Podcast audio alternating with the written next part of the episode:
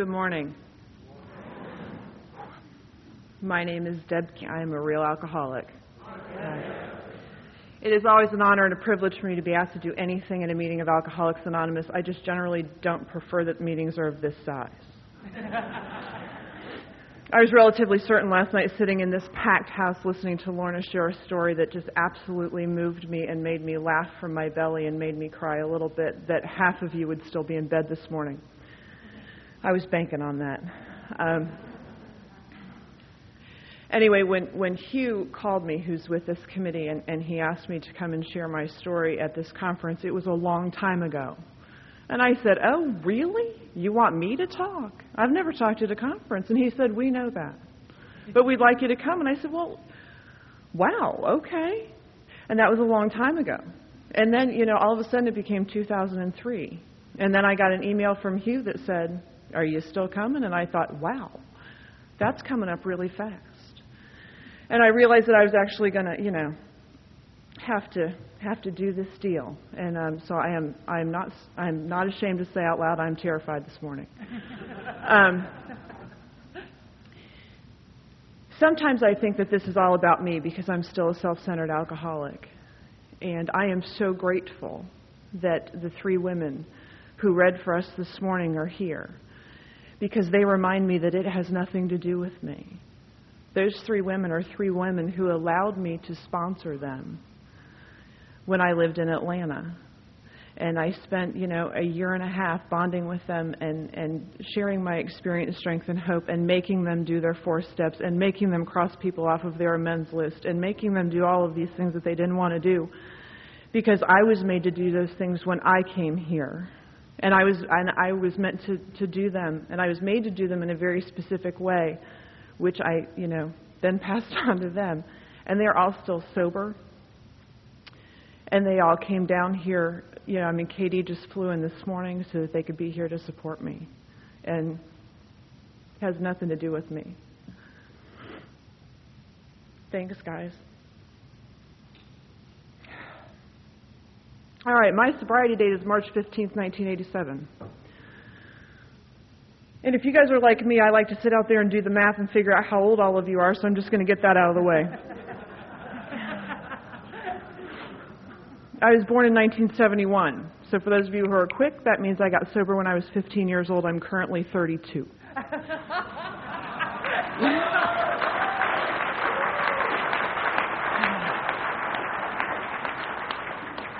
And I put up with a lot of old timers telling me things like, you know, I spilt more Thai on my beer than you drank, and I thought if you hadn't missed your mouth so many times, maybe you'd gotten here sooner. and you know, and the reality of it is, I just wimped out. what you people did for 30 years, God love you. I couldn't hang. I absolutely couldn't hang. I got sick really, really fast. And instead of dying a terrible alcoholic death at an incredibly young age, God gave me the fellowship of Alcoholics Anonymous. And the fellowship of Alcoholics Anonymous gave me the program of Alcoholics Anonymous, and that's why I'm standing here today. Um, I'm a blue collar kid from the Midwest. I was born and raised in a, in a very small town in Ohio that is very close to Akron, Ohio, which is where the program of Alcoholics Anonymous was founded when Bill W. went and sat down and, and, and got the opportunity to chat with Dr. Bob, and they decided they'd try to do this thing called not drinking. And, um, and in that small town, there were a lot of people whose families came from West Virginia. So I'm truly one generation out of the hills hillbilly. And, um, and I, you know, I used to not say that out loud because I didn't want you to know that. But that's, but that's my truth. And, um, and you know, and I am a blue collar kid. I mean, my my father was a member of a union, and he was a tradesman, and he and he worked on the floor of a factory for 30 years. And so did all of his brothers and sisters, and so did everybody else's parents that I knew. And it was just a small industrial working class town, and that's where I was born and raised. And what they did was they worked really hard and they drank really hard, and that's just the way it went. You know, I did not know. I had absolutely no idea that there are that there are people in this world who come home from work, have a drink to shake off their day, and that's it. They don't drink a whole bottle and they don't drink an entire 12 pack. They you know, they just really have a drink. And some people drink socially, like they only drink when they have company over or when they go out to dinner. No clue. The kind of drinking that I saw around me was very simple. My father would come home from the factory, he'd have a 12 pack under his arm, he would drink all of that by about 8:30 and then we would we would fight my sister and I between us as to who would get to get in the car with him to go down to the drive-through to get the other six pack that we knew he was going to drink before he went to bed. That's the kind of drinking I grew up with. And the only thing that I was ever told about alcohol when I would inquire as a very small child is, is that that was an adult drink and you're not allowed to have any. Well, I've been a little precocious from the very start, and so that was not an appropriate answer to give me. When I was nine years old, I decided that I was going to try this stuff and figure out what was so magical about it because everything in my house seemed to kind of revolve around it. And so I was, spending the night with a friend of mine. Her parents had a bar in their basement. And we went downstairs, and out of pure curiosity, that was the reason I took my first drink, pure curiosity. I went down there, I poured a little bit of, of something out of one of those bottles on the bar, and I made awful faces, and I had to force it down because that was nasty stuff. And as soon as it hit my stomach, about three minutes later, all of a sudden I felt very, very different. And all of a sudden, for the first time in my life that I could remember, I wasn't scared anymore. And in, my house was a little scary to grow up in. You know, my father has the disease of alcoholism that is currently still untreated. And my mother has the disease of codependency, which is currently still untreated. And it was and it was it was a, it was a kind of a rough spot to be in. And I was scared of people, places, and things. I was scared of looks. I was scared of size. I was scared of everything that made noise or moved around me. But you wouldn't have known that because I swallowed hard every day and I went out there and I looked okay. And when I was nine years old and I put a little bit of booze in my system, I was not scared anymore and it felt so good. I, I felt free for the very first time. And then I had another drink because that wasn't good enough. And then I had another drink because that wasn't good enough. And that was a night of firsts for me. It was my first drink, my first drunk, my first blackout. The next day was my first hangover. I mean, I hit the ground running. Absolutely hit the ground running. And um and I remember very clearly the next day feeling as bad as I felt thinking back to the way I felt after that first drink hit my stomach and it kind of exploded and it made me feel okay. That was the feeling that I remembered later in that afternoon. And I remember making the conscious decision that I was going to drink alcohol as often as I could. Now, my body wasn't craving alcohol, I wasn't instantly addicted. But I loved the feeling of relief that I got when alcohol was in my system, and I made a decision to seek it because I wanted to feel like that rather than the way I felt, period. And that is how I got the disease of alcoholism. I drank enough long enough to where my body became addicted to it. And when I was 15 years old, the lining of my stomach was pretty much gone. I didn't know how to tell the truth. I couldn't walk up the street without stopping at that house to see those people who kept that bottle full for me. And I had to do something different my you know my drinking progressed very very quickly. Obviously, I was sober at 15 years old, so another quick calculation, I drank for about six years. And I can honestly tell you that for the six months prior to me going into treatment, well, for the year prior to me going into treatment, which happened in 1986, that I drank every single day. I would do things like I don't know how I was able to do this, but I was able to actually save a couple of drinks or a couple of beers, depending on what I had, and stash them in the bushes on my route that I walked to school so that I could have a couple of drinks in me before I got to school so that I could get the shakes off and I could make it through my day. And that's just the way my drinking went. You know, and there I don't have any wonderful, you know, creative, funny stories that will make you all laugh because my drinking was really pretty tragic. You know, there just there just wasn't a whole lot good about it other than it consistently changed the way I felt until the last 6 months of my drinking. The last 6 months of my drinking, alcohol quit working. What it did for me was it still continued to take away the fear that I felt, but what it left me with was the anger and the rage that I had. So no longer, I was no longer fearful. I was just really, really angry. And I looked angry and I acted angry. And I would do things like we would be hanging out in a large group of people and I would be drinking my bottle and not sharing with anyone, which is how I did it. And I would say, Did you see that guy look at you? And he would say, Well, what, what do you mean? He looked at you. Are you going to let him do that? And I would appeal to your egos, and all of a sudden it was on, and I got to stand back and I got to watch the chaos erupt around me. And I got to take two steps back and watch you guys go at it because I know some of you. And I know that you guys like to fight when you drank. And I hung out with you when I was drinking. Now, none of you knew how old I was. That's not true. Most of you didn't know how old I was. But some of you who drank with me did know how old I was. And so that just goes to speak to the, you know, level of morals and standards those people had who I hung out with when I drank. You know, it, it takes a certain moral fiber to think that it's okay to buy a 14 year old a bottle of vodka every single day. And so I hung out with people that I scared me, and I went to places that I would never choose to go today. And I would walk in that place late at night after I'd sneak out of the house, and I would sit with my back to the wall, and I would and I would crank open that bottle, and it was usually vodka. And I would just sit there and I would drink straight out of the neck of that bottle. And it would take half the bottle to take away the fear. And it would take the other half of a bottle to take me into oblivion and I would crawl home about six hours later, just in time to take a shower and act like I was just waking up. And I did that night after night after night. And the things that happened to me while I was drinking, I'm not going to go into because it's none of your business. You know, but if any of you are, are young female alcoholics who are trying to get sober and can't live with the shame of what happened to you, please come and talk to me. Because we have stories in common. There are things that happen to us out there that are very, very painful, and that if we don't deal with them, they won't allow us to have long term sobriety. It just, uh, it just won't happen. In October of 1986, I'm sorry, in November of 1986, right before Thanksgiving, uh, my parents had gotten divorced um, due to my father's alcoholism. My um, my mother would have stayed there until the day she died, and my sister and I are like, you know, hey ma, can can you get us out of here?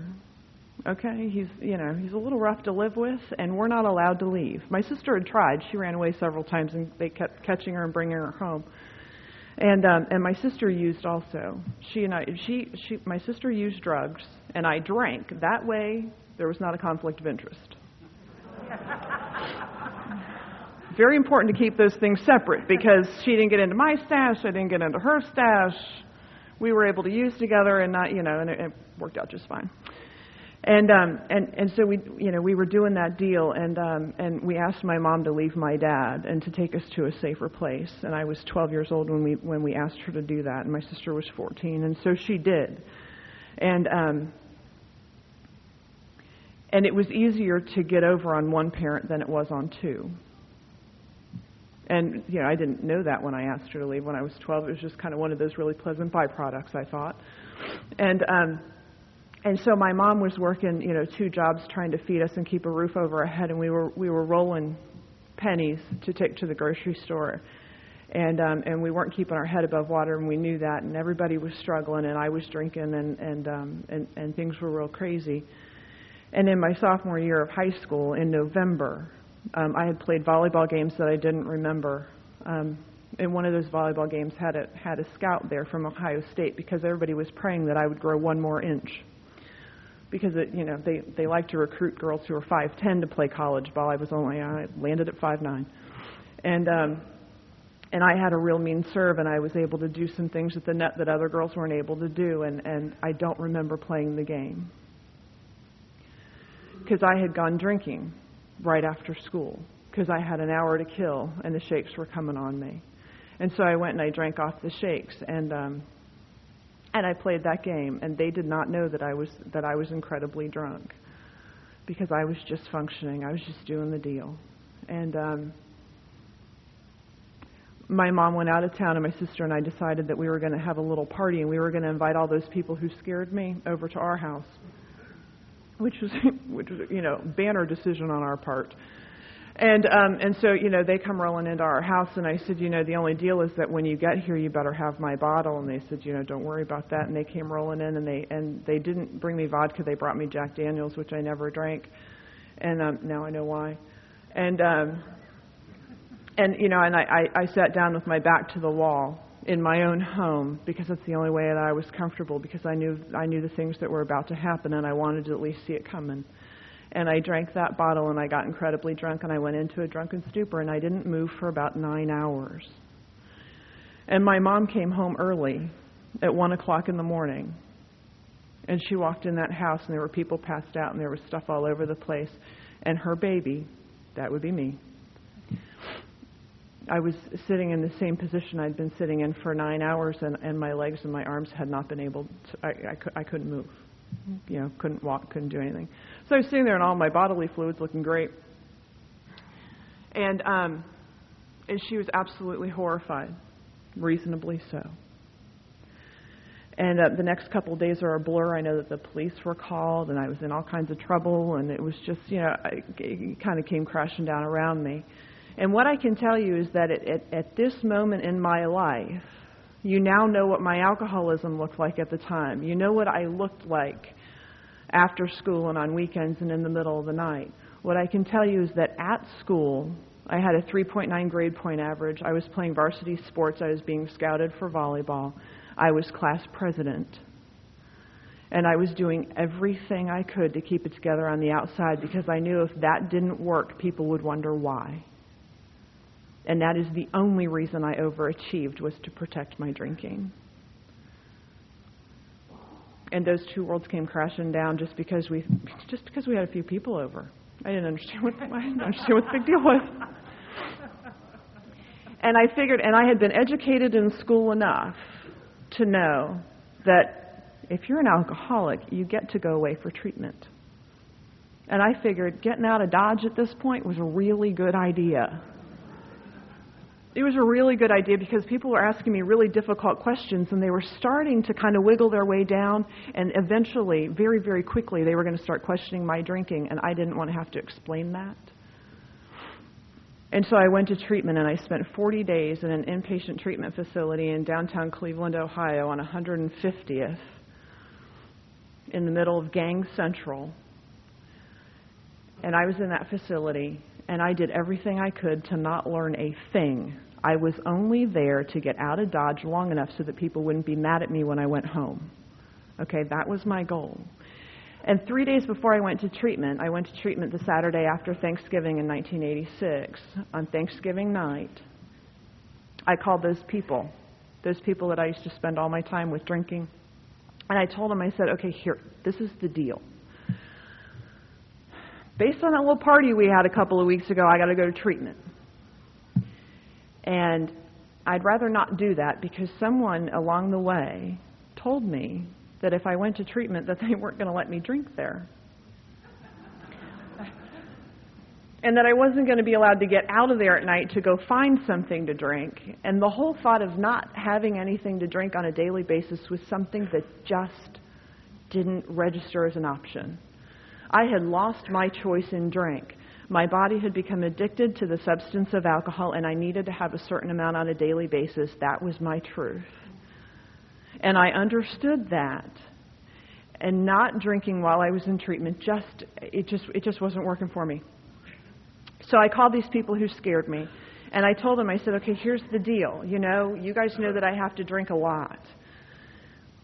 But my problem is that I pass out. I was a big pass out drinker, not a puker, but I was I was one of those that would pass out in really inappropriate places, and you'd have to you know drag me around. And um, and I said, you know, the, the deal is this: I would rather die than go without drinking alcohol. And they understood that. They were like, uh huh. You know, how can we help? And I said, you know, I can drink a bottle, but then I pass out.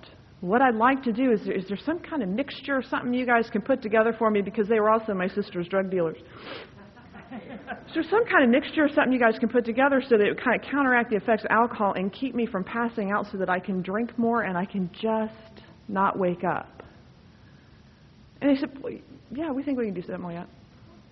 And so they put together a little mixture of this and a little mixture of that, and I had a you know a handful of you know colored things, and they said you know take the white ones and the pink ones and the yellow ones, and you know keep it all spaced out this way, and it should you know should even you out, and you'll be able to drink more. And it, it was just this, you know, I look back on that and I go, wow, wow, wow. I don't know how they ever thought that was okay, but those were the people I spent my time with, and um, and so on Thanksgiving night, you know, they they bought me the bottle and they gave me my handful and they gave me my instructions. And being the alcoholic, I I couldn't keep straight what they said, so I just kind of took it all and drank it down. And I came to two days later in Glenbeigh Hospital in downtown Cleveland.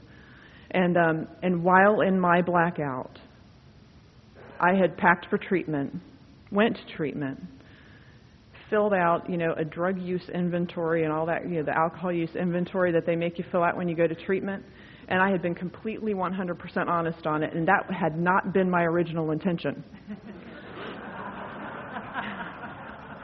there was no way these people were getting the truth out of me because I knew there was something wrong with my drinking. I was really clear there was something wrong with my drinking. I was not going to say that out loud. But you know, I did it all in a blackout, and so they had my whole picture right there. Big, bright colors, and I thought, oh, here we go. And like I said, I spent 40 days in that treatment center. My sister, because I got honest about her use while in my blackout as well.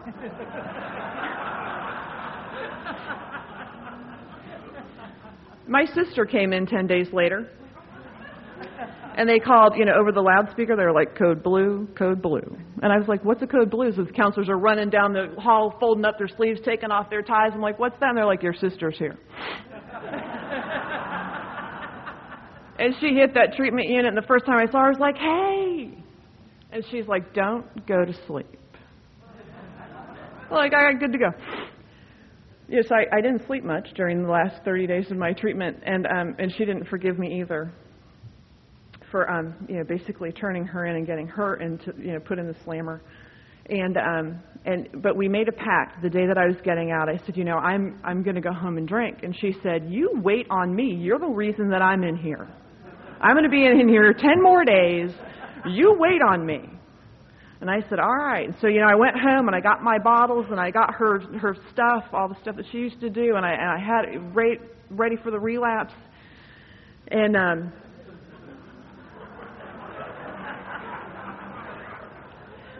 and she got out of treatment and she came home and I was like, okay, got it all. You know, here's your stash. Here's my. When do you want to do it? And she said, Well, you know, I was kind of thinking that we might want to try to stay sober. what the? you know, that just wasn't an option. And and she's like, you know, I, I'm really thinking that, you know, maybe I am an addict, and maybe, you know, and you're definitely an alcoholic, so maybe we should try to stay sober. And I thought, no, this isn't the plan. You know, I had been doing nothing productive but waiting on her to get out of treatment. And um, and so I had to wait. I had to wait. We got out of treatment. I got out of treatment January 10th, and I was not able to drink again with my sister's blessing until March 14th. Two months, two and a, you know over two months. I had to wait on this on this girl, and I worked on her from the outside, and her disease worked on her from the inside, and she and I both used again on March 14th of 1987 and one of the things that happened prior to my using is that you know she she insisted that we go to meetings of Alcoholics Anonymous.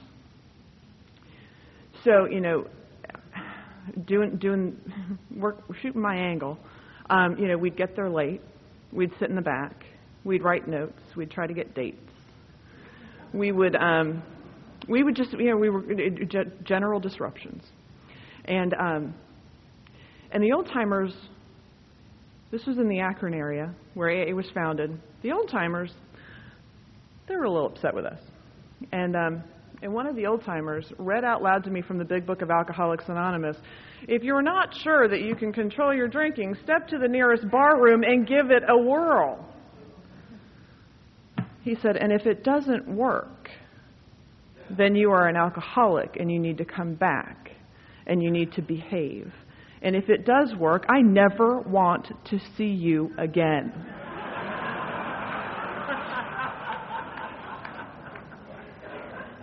and at this point, I was absolutely certain because I, I, during those meetings, I heard nothing that you people said. Nothing. Okay, I was completely in my own head. I was having full conversations. I was writing notes. I was getting dates. I was doing that deal, and I heard nothing that you people said. You know, I thought, you know, something would slip in by osmosis. It doesn't work that way. And so, you know, I sat there and I thought, okay, step down to the nearest bar room. And I'm like, you know, but I'm, you know, at this point I'm, I'm 15, and um, I can't go to the nearest bar room. You know, so I had to, you know, I had to call those people that scared me, which I did. And, um, and you know, we got a little seed money from the Old Timers and Alcoholics Anonymous.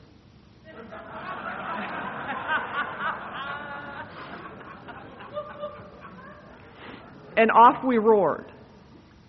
And I, and I had this conversation with my sister, and I remember just as plain as if it happened yesterday. And I said, You know, the deal is if it doesn't work, we're supposed to go back to a meeting, but we'll have to behave. And if it does work, then they never want us to come back again. And she said, Well, okay. And so we went out, and I had my warm, safe, fuzzy feeling formula, which was three shots and two beers. To me, that was moderate drinking. Okay? And it was moderate drinking compared to a bottle of vodka a day. So I had my three shots and my two beers, and I had those, and they, and, and as soon as they hit, I got that, you know, that wow, wow feeling again, and it wasn't quite as good as the first time, but it was, you know, I hadn't had it in a while. And um, and I and I got my warm, safe, fuzzy feeling, and I was kind of sitting there, kind of a glow, you know, had a little bit of a buzz going, and my stomach was on fire, and it was kind of burning all the way down, and I thought, yeah, love this. And then I thought, I wonder what one more shot would do. And then maybe another beer, because that shot's going to burn. And then before I knew it, before I knew it, you know, I was passed out in a mud puddle, which was typical for me. Because I had just I, I had just kept drinking and drinking and drinking until I went into a blackout and then went into oblivion and then passed out on the street. And the next morning, when I came to, my sister wasn't there. I didn't know where she was. I didn't know where she ended up. Um, she will have an amazing story if she ever gets back in these rooms. Um, huh, but that's her story. And, um, and when I came to the next morning, I thought, if it doesn't work, you are to come back in here and be ready to behave. And I walked back into a meeting of Alcoholics Anonymous that night. And I sat very quietly in the middle. I was there on time, you know, beat the bell. And, um, and I sat there very quietly in the middle. And I listened for the first time to, to the things that you people had to say. And I thought, well, I, I, hmm, I might be able to do this. And I listened a lot to what you people had to say about the first step, about the part of being powerless over alcohol and that your lives were unmanageable. And there was one woman in the room who said very clearly, she said, I know, I know that the first step is true for me in my life because when I put alcohol in my system, I cannot reasonably predict when or if I will quit drinking and I know that my life is unmanageable because I can also not reasonably predict what will happen when I am under the influence or even when I am sober. And I thought, wow, got it. Because I had never tried to control my drinking until that night. I had never tried to control my drinking until that night. I did not know that there were people who socially drank. I didn't know that there were people who had a couple and stopped. I never tried to do that. And so when I went out on that little experiment, I heard some of you gasp when I told you that some old timers pitched in seed money. Okay? But that was an incredibly necessary, necessary drinking excursion for me to go on because I needed to know that I could not control my consumption of alcohol once I began to consume it that is absolutely cornerstone to, to my standing here today and being a member of Alcoholics Anonymous. I had to have a desire to stop drinking. And at that point, before my relapse, I did not have a desire to stop drinking. The day I walked back in after that night, on March 15th of 1987, I had a desire to stop drinking because I didn't want to do it like that anymore. You know, that period of time from Thanksgiving until my relapse, I hadn't seen those people that scared me. I hadn't sat with my back up against a wall so that I could see it coming. And the night that I drank, I did it with my back against the wall, sitting in the corner so that I could see it coming. And I didn't want to have to do that anymore. I didn't want to have to wake up the next morning and try to sort out what happened and to who and when. I didn't want to have to do that deal. And this shame was so incredibly thick for me that I knew if I continued to do this much longer, it would be too much for me to get over. And I just kind of intuitively knew that. And so when I walked into Alcoholics Anonymous, and I realized that when I put alcohol in my system, I could not reasonably predict when or if I would stop drinking. And that my life was unmanageable because I also could not reasonably predict what was going to happen, whether I was under the influence or sober then I knew that I was powerless over alcohol. My life had become unmanageable, period. And I needed to know that. And for all of you sitting in this room who know that, thank you for saying that out loud for me because I needed to hear you say it. And I need to hear you say it every time there's a first step meeting in the rooms of Alcoholics Anonymous. It doesn't matter how long I'm sober. You know, there was one week in my home group I went to I belong to the Bay Street group of Alcoholics Anonymous in Beaufort, South Carolina, and I go there at noon. And there was one week where I was blessed with the ability to go to that noon meeting every day. And every day we had somebody new in that room, and we did the first step meeting every day for five days in a row. And some of the old timers were starting to complain by Wednesday. Well, we'd like to talk about something else. And I was like, you know what? I don't. I don't want to talk about anything else. This is good to go. Because this is this is the one thing that I got to get. This is it.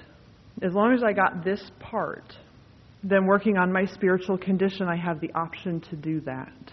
If I'm drunk, I no longer have that option.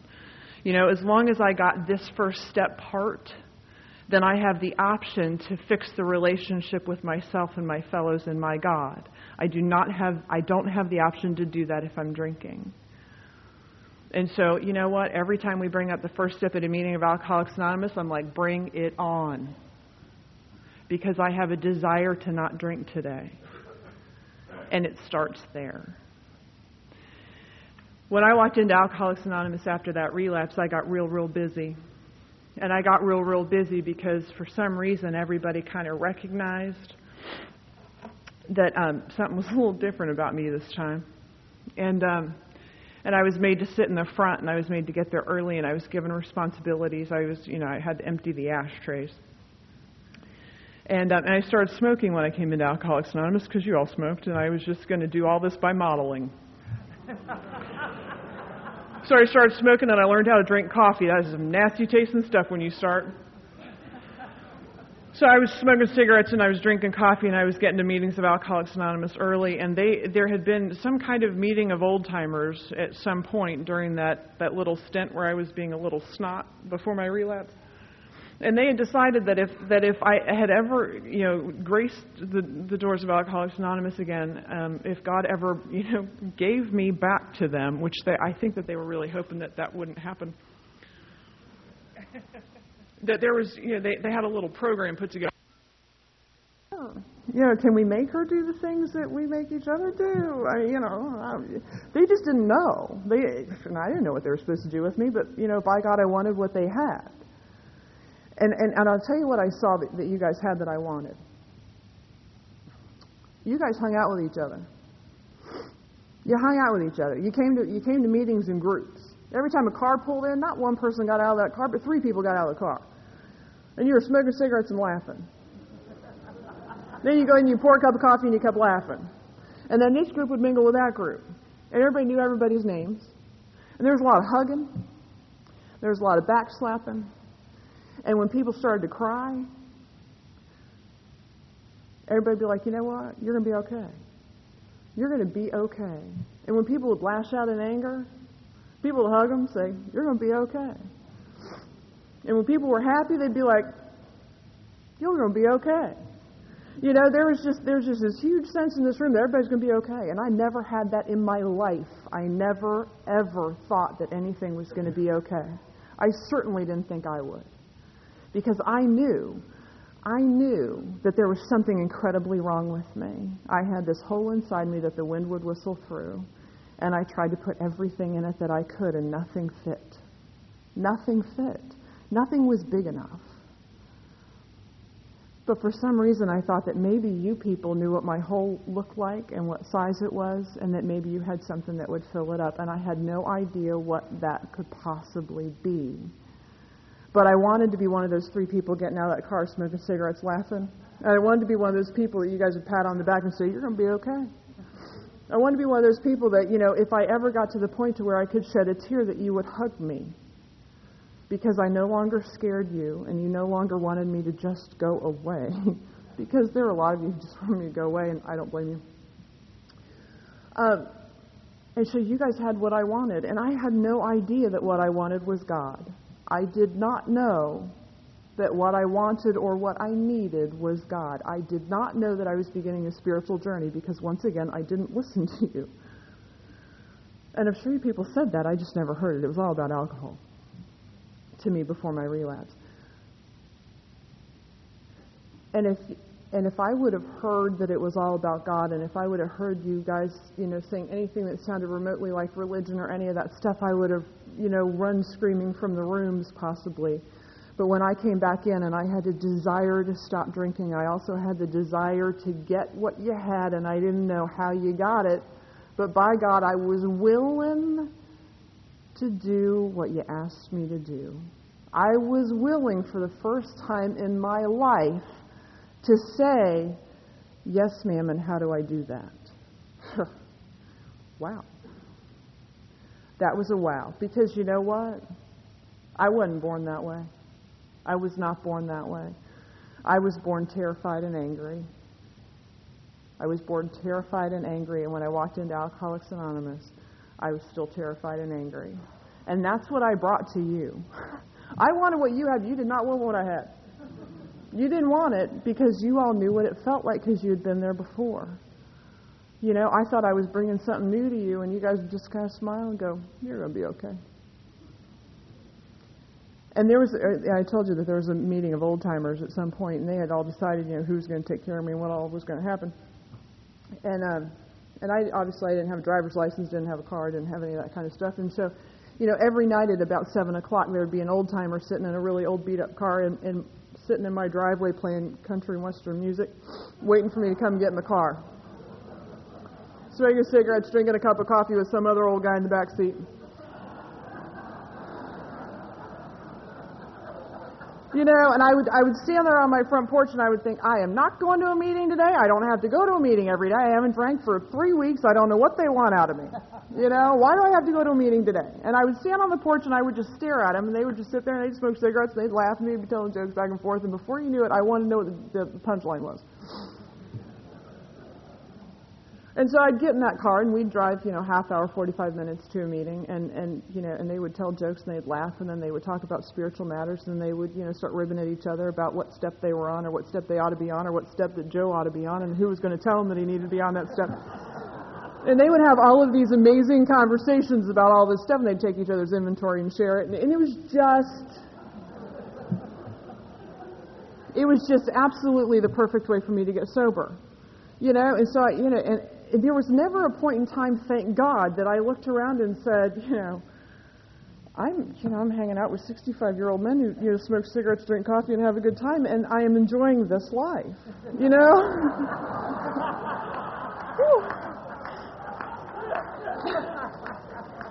Thank God I never analyzed it like that because boy would I have been I could have talked myself right out of this deal. You know, but the deal was is that I loved it. Those old timers, and it reached a point where you know I'd try to watch down the street to see who was coming to get me. You know, and when I got my when I got my permit to learn how to drive at 16 years old, there was one guy. His name was Bill. And Bill used to let me drive to meetings. And he had one of those big Ford LTDs that was like, you know, bigger than, than Noah's Ark, and it'd kind of float down the road. You know, and when you'd go to make a turn, you had to almost pass the turn and then turn it and then float down the road. You know, and, and you always kind of had to bark in, back into parking spaces because the back end was shorter than the front end. And I'd drive to meetings, and you know, one time we got pulled over by the police because I was floating a little bit, and you know, and and Bill, you know, Bill, he he drank a long time. He'd been sober a long time, and and you know, I don't think the cop was real sure if he was sober or not. but, you know, he was in the passenger seat, and I was driving. We were fine. And uh, you know, I just explained to him, you know, that I was learning how to drive, and he said, "Well, you know, could you find a smaller vehicle to learn in?" And I said, well, you know, I, I use whatever they got. Which was the truth for my life. I used whatever you people had. Whatever you, whatever you offered up to me, I used it. You know? And my feet got more sober than my mind and my mouth. And thank God it happened in that order. You know? That's the order it has to happen in. You know, I don't believe that I can I can think my way into into any kind of, you know, complete spiritual condition. I can't think my way into that. I just can't. I can't feel my way into it. I can't talk my way into it, but I can walk my way into it because I can follow your footsteps. You know, you people are incredibly spiritual creatures who are moving around on this earth. You really are. The fact that you overcome alcoholism every single day and you choose sobriety over drinking and you choose God over everything else. Whether you do it well and you do it through prayer on bended knee, or whether you do it by showing up at a detox unit to hold a meeting, or whether you go into a prison to give a guy a big book because he's getting out. No matter what it is you do, you people live in service to each other, which means that you are incredibly spiritual human beings. And who knew alcoholics could pull that off? Your feet are more sober most of the time than your minds and your mouth, and that is why my body got sober in that order. I was told to suit up and show up, empty the ashtrays, make the coffee. You know, I was sober about six months, and I was, you know, given the position of secretary at a group, which meant that I had the key and the responsibility for the coffee, and I had to take our four dollars a week, which was our collection, to the bank and I had to do, you know, the whole deal. And there were weeks that I swear to you standing here today that I stayed sober because I had the only key to the church. And who would make the coffee if I wasn't there? And I stayed sober because that was that.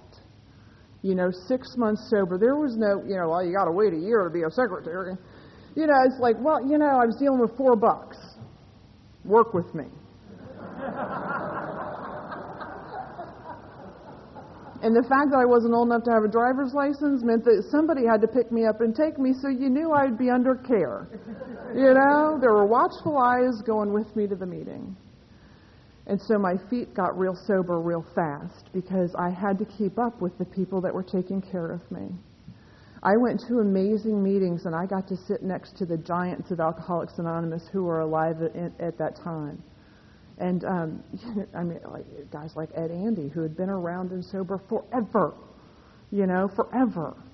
And he would just look at me and kind of shake his head and say, "Are you still doing this deal?" I'd say, "Yes, sir." Sir, you know, who, who was ever going to use that? I was an angry, frightened kid. I was never going to call anybody sir or ma'am or be respectful, but you know, you guys made me. And um, you know, and he'd say, you know, you still doing this? I said, you know, yes, sir, I am. And, and he'd say, you know, thank God for you. And I said, well, you know, thank God for you. And he said, I, I've been doing a long time. It's kind of what I do. You know, and that was just the reality, man. This is what I do. And because you people did what you did, and you allowed me to just just follow you around like a puppy dog because I wanted what you had and I didn't know what it was, it worked. And I didn't get sober in an area of the country that believed in a step a month. I didn't get sober in, a, in an area of the country that believed a step a year. I didn't get sober in an area of the country that thought that you could rest on your laurels and you know before you did the work. no. No. You know, I had completed the 12 steps of Alcoholics Anonymous, the work part of the 12 steps of Alcoholics Anonymous before I had eight months of sobriety. And thank God I did. All of that shame I told you that I was completely covered up in when I walked in the doors of Alcoholics Anonymous, I had to complete a fourth and a fifth step so that I could shake some of that, so that I could stand to look in the mirror and brush my hair in the morning. I had to do that deal, and I had to do it now. Okay? There wasn't time to get me spiritually fit. Okay? There was time to teach me very quickly how to pray and who God might be, and then get me busy. That's it. You know, my feet were more sober than the rest of me, and you taught me how to go to meetings, how to pray, when to pray, what to say in my prayers, because it's all in the big book. There are very explicit directions in there. You taught me how to do all of that. And I was doing nothing more than going through the motions and practicing to the best of my ability on a daily basis, and you moved me into my fourth step. And in that fourth step, man, I was writing that stuff down, and I did not want to write that stuff down. You know, because I went through most of it with my eyes closed like this, and I and I did not want to write that stuff down, and I wrote it down, and then I surely didn't want to say it out loud. I did not want to say it out loud, and I had to say it out loud to one of those women who was assigned to take care of me. And she listened to everything that I had to say. And she just looked at me and she said, Is that it? And I looked at her, and I, of course, had withheld. And I said, Uh huh. And she said, mm, Still struggling with honesty, are we? And I said, Uh huh. And she said, Give me it. Give it up. And so I sat there very quiet for at least 15 minutes, and I'm not exaggerating. And I was squirming. And I just was not going to say that thing out loud because I hadn't written it down either. And I finally said it out loud. And she said, Now you are a member of Alcoholics Anonymous. And let me share with you what your character defects are. Okay? And she made me a list of my character defects, and I had 16 of them.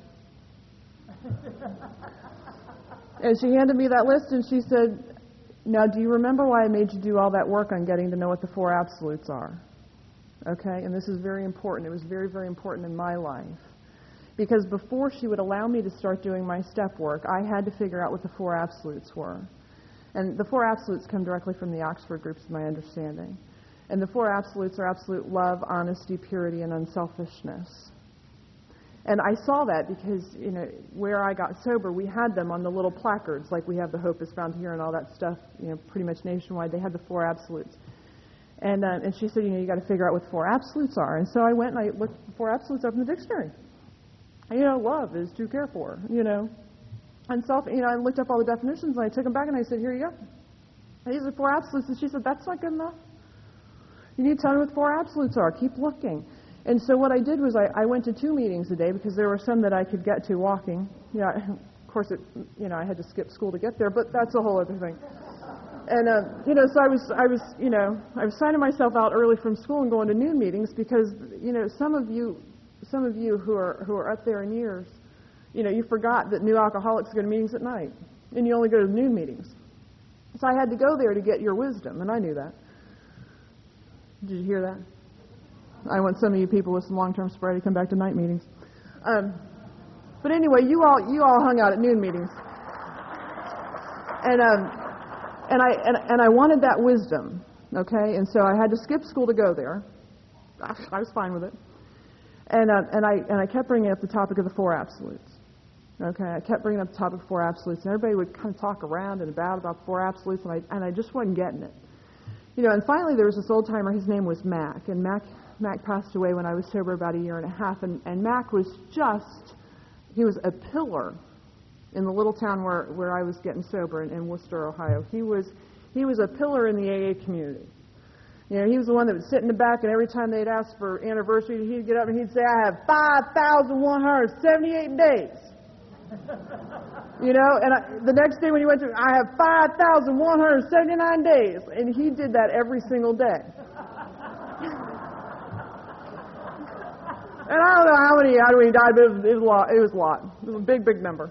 And um, and so, you know, I, I went, I was like, Mac, you know, I am trying to figure out what four absolutes are. And I looked them up in the dictionary, I got that, and bring it up at meetings, and nobody.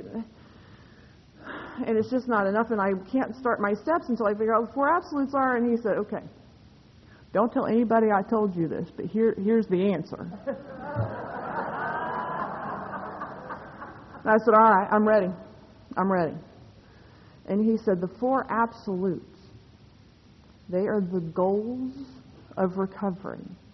He said, those are the things that you're going to put in place of your character defects when you get ready to give them up.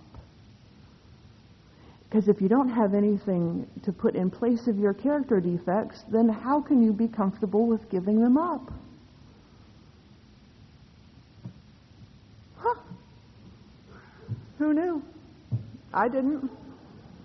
And I looked at that and I said, love, honesty, purity, and unselfishness.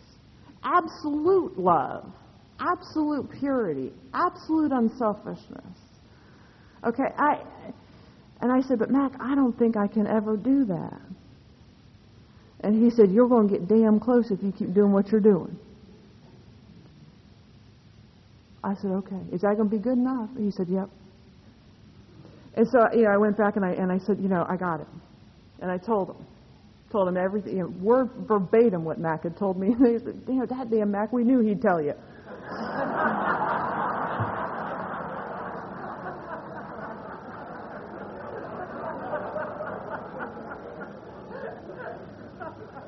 but they were absolutely right. You know, I had to ha- I had to know what was going to come after I let go of all that stuff.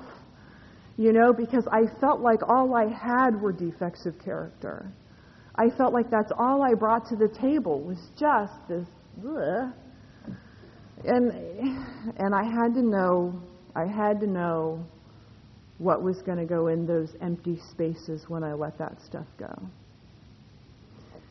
And after I figured out that the four absolutes belong there, and then I got there's a four absolutes pamphlet that actually you can still get from the um, Cleveland Intergroup office. Um, you know, once I I did some study on the four absolutes, and I kind of you know I got a little better handle on those concepts, and um, and I did some reading in the Oxford groups, and I got you know I got in touch with with where all that comes from because there is an amazing history that goes with the program of Alcoholics Anonymous. And there are amazing people that go with the Fellowship of Alcoholics Anonymous. And once I got all of that, and then uh, I got launched on this spiritual journey, and I and they were able to take me through the steps of Alcoholics Anonymous. And I was sitting, you know, at the end of my fifth step, and I had this list of character defects. You know, and there's a time frame that goes with these steps too. It's all in the big book. And uh, and thank God, because you know, I, I need a reference material. You know, I mean, I, I don't remember all this stuff. I, I needed to have a place to go to look this stuff up, and it's all right there. And so I'm sitting there with this list of character defects, and I thought, now what am I going to do with this? You know, I don't, I don't know what to do with them. I mean, I, you know, I love these things. They, you know, I, I, I survived my life and my choices because I used these things to help me survive the places that I put myself and the people that were in my life and all of those people that used to, I survived the world that I had built with my alcoholism and that my father had built before me with his alcoholism by using these character defects. And I just didn't know.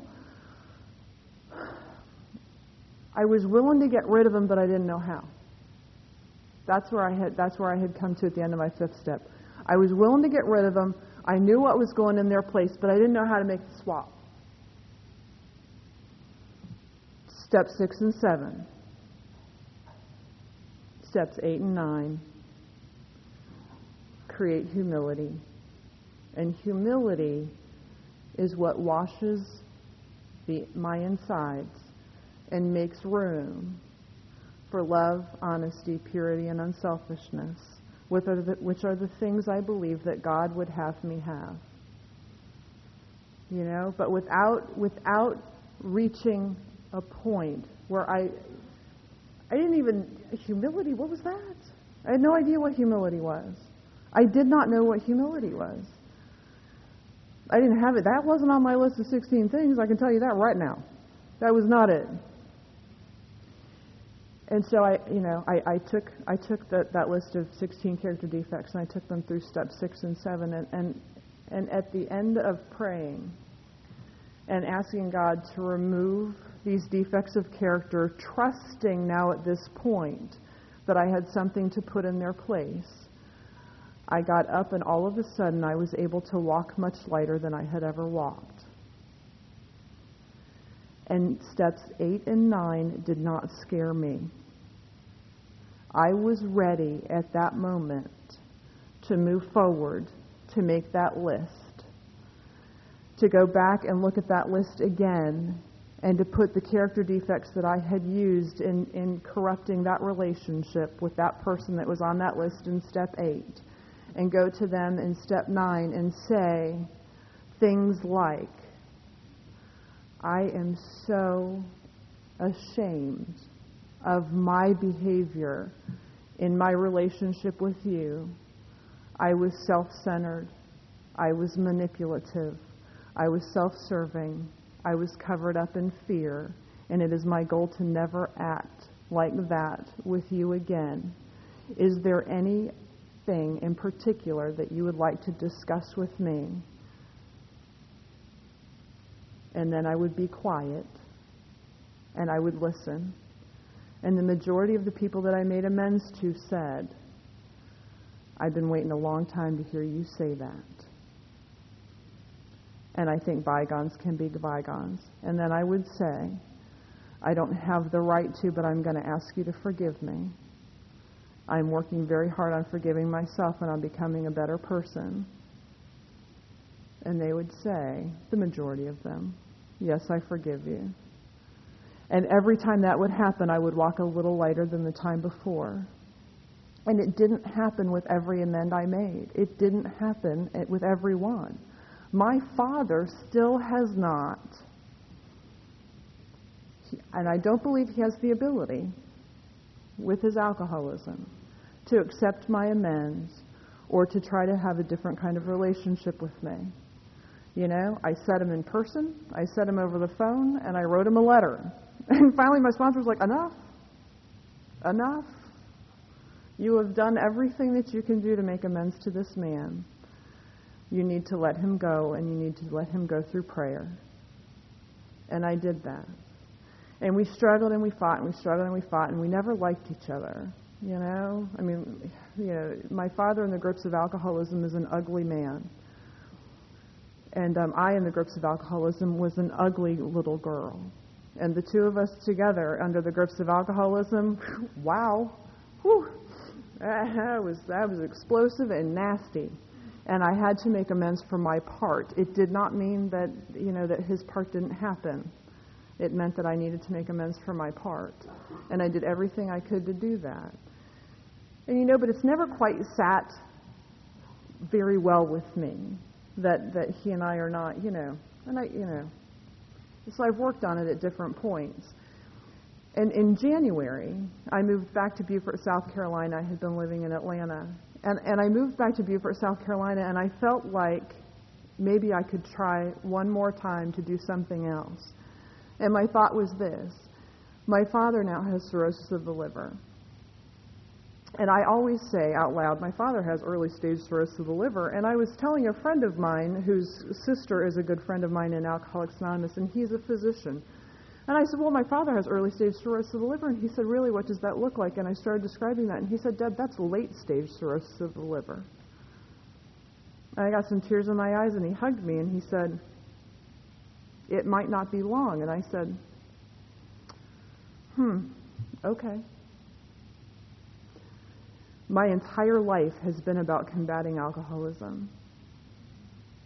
My entire life has been about surviving this disease and then recovering from it. And I don't think that that's like to, likely to end. And so in January, I picked up a book at the bookstore, and it's called At Home in the Heart of Appalachia. I finally said out loud that I was a hillbilly one generation removed.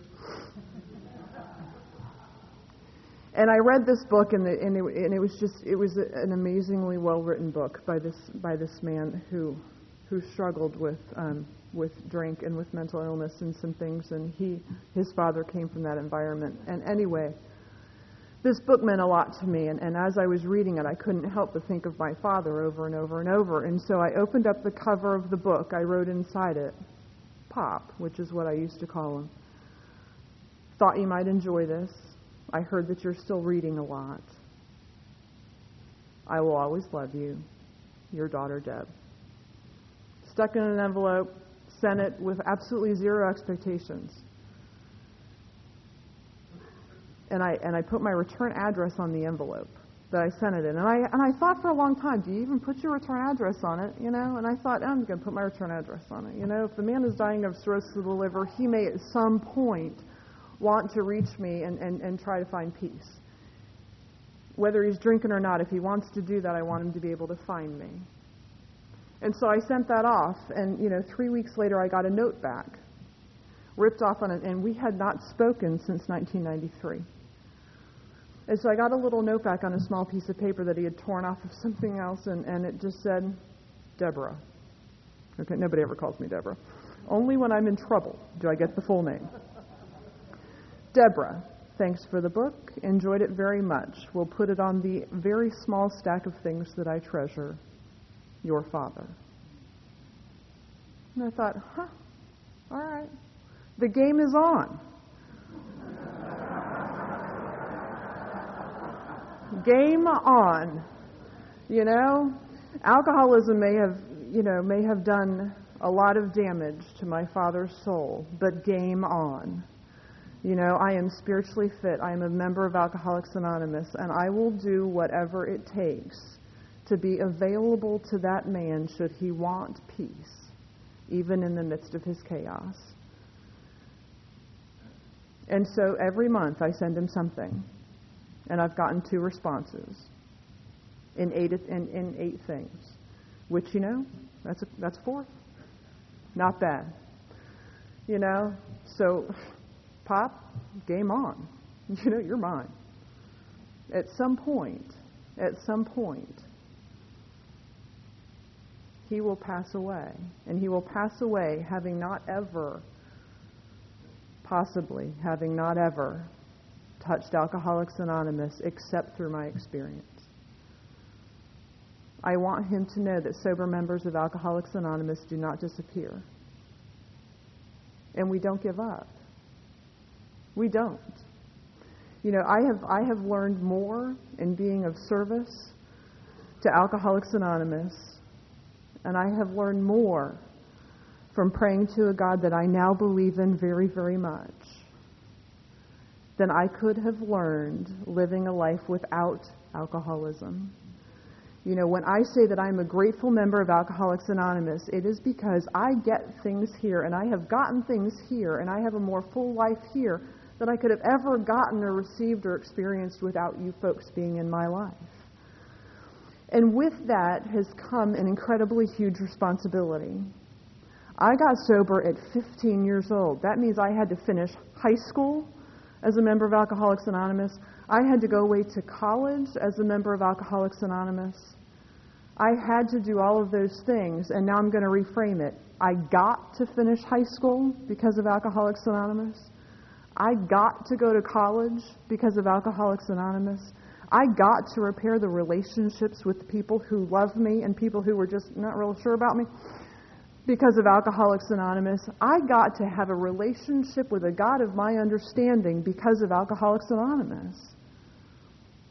You know, when it came time to elect people into positions in, in this, okay, okay, so I go to college. Let me tell us a quick thing.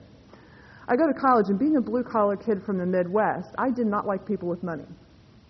Okay, I was just kind of brought up that way. You're you're going to be a Democrat, you're not going to like people with money. And, uh, you know, government programs are good and you know that's all I'm going to say about politics. But that's it's kind of how I was brought up. Um, you know, because the man is supposed to take care of us anyway. So that's you know that's so I go to college and um, and I and, and I got to go to the school that I wanted to go to. I only applied to one school.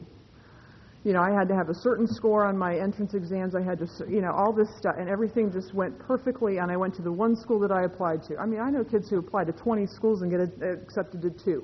There was one school I was going to, and I don't know why, but that's I was supposed to be there. That's why.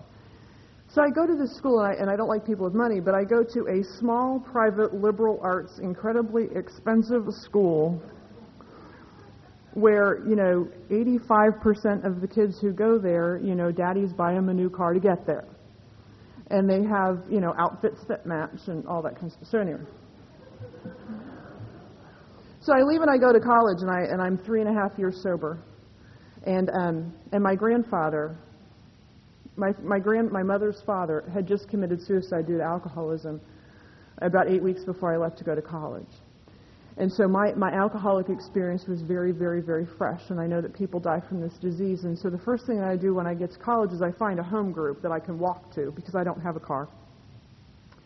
And, and I go in and I, and, and, and I start to build a relationship with those people, and then it comes time to rush for a sorority, okay? And I don't like people with money yeah, I got I got all kinds of biases, and it was just you know I look back on that and think how comical it was that I was so closed-minded, but I was, and that was my truth. And I take it to the school, and I look around and and, and I go through Rush for a sorority because when I went to college, I thought I am I have been saved from active alcoholism for a reason, and I am going to live life to its fullest. I'm going to have as many experiences as I can have, as long as I'm able to take care of my recovery at the same time. And so I rush and I join, mm-hmm, I pick out the largest sorority on campus with the wealthiest girls because I knew that I needed to challenge my beliefs. I knew that because I, I knew all of you people in Alcoholics Anonymous, and some of you have money. And you are, you know, and you are just as spiritually fit or as spiritually inept as I am, depending on what you do on a daily basis. And so I knew that I, I had to get over myself, is what it was what it boiled down to. I had to get over myself. And so I rushed and I joined the sorority. And I was able to walk through all of those stereotypes and all of those things and, and I had and I challenged all of those different levels of my own beliefs. And um, you know, and I was able to learn a lot about how the other half lived and I was able to see that money isn't, it's not about money. It's not about money. It's not about where we were born. It's not about any of that stuff. It's about the fact that we are all human beings. We walk on this earth together and we all breathe the same air. And so when it came time for us to get elected to positions my second year in college, I got elected to the position of chaplain in that sorority because I was the only one that talked about God out loud. I said, well, all right. And uh, and you know, and so girls would come to me because they, you know, they had gotten pregnant at a fraternity party because they had had a little too much to drink, and they, you know, now they had to look at whether or not to get an abortion or not get an abortion, and they came to me because their their parents were alcoholic and they weren't real sure what to do. They felt like they needed to be home to support their mom because their dad was. Drink. I mean, big things were happening in the world of these people regardless of how much money their families had. Big things were happening in the worlds of these people that had happened in my world too. So once again, I was able, you know, never close the door on your past because, you know, it could be a very valuable experience, and I was able to do all of that for these girls. I mean, just amazing stuff. You know, and I was able to graduate with co- from college, and you know, I, I no longer care how much money you make. I can work I can walk lightly into any room, into any circumstance and be okay because you people patted me on the back and told me I was going to be okay. That's all it took. You're going to be okay. And you know what I am? And I'm okay because you people loved me. And you people let me follow you around and model your behavior and get my feet sober first so that my heart and my head could follow. It's an incredible responsibility to be a sober member of Alcoholics Anonymous. If you're sitting out there today and you have double digit sobriety and you don't go to meetings, please, please come back to meetings of Alcoholics Anonymous. If you're not sponsoring people, please help those of us who are. I only have so much time. You know, and if you only go to meetings in the morning, you know, when when the real sick alcoholics are still oversleeping, please add an evening meeting. Okay? We need you in the trenches. I need help. And I need to hear what you have to say. Because God works through those of us who clean our houses. You know? So get out the broom and come back to meetings. We need you. Sorry about that. I've just been chattering up a storm. You guys have a great day.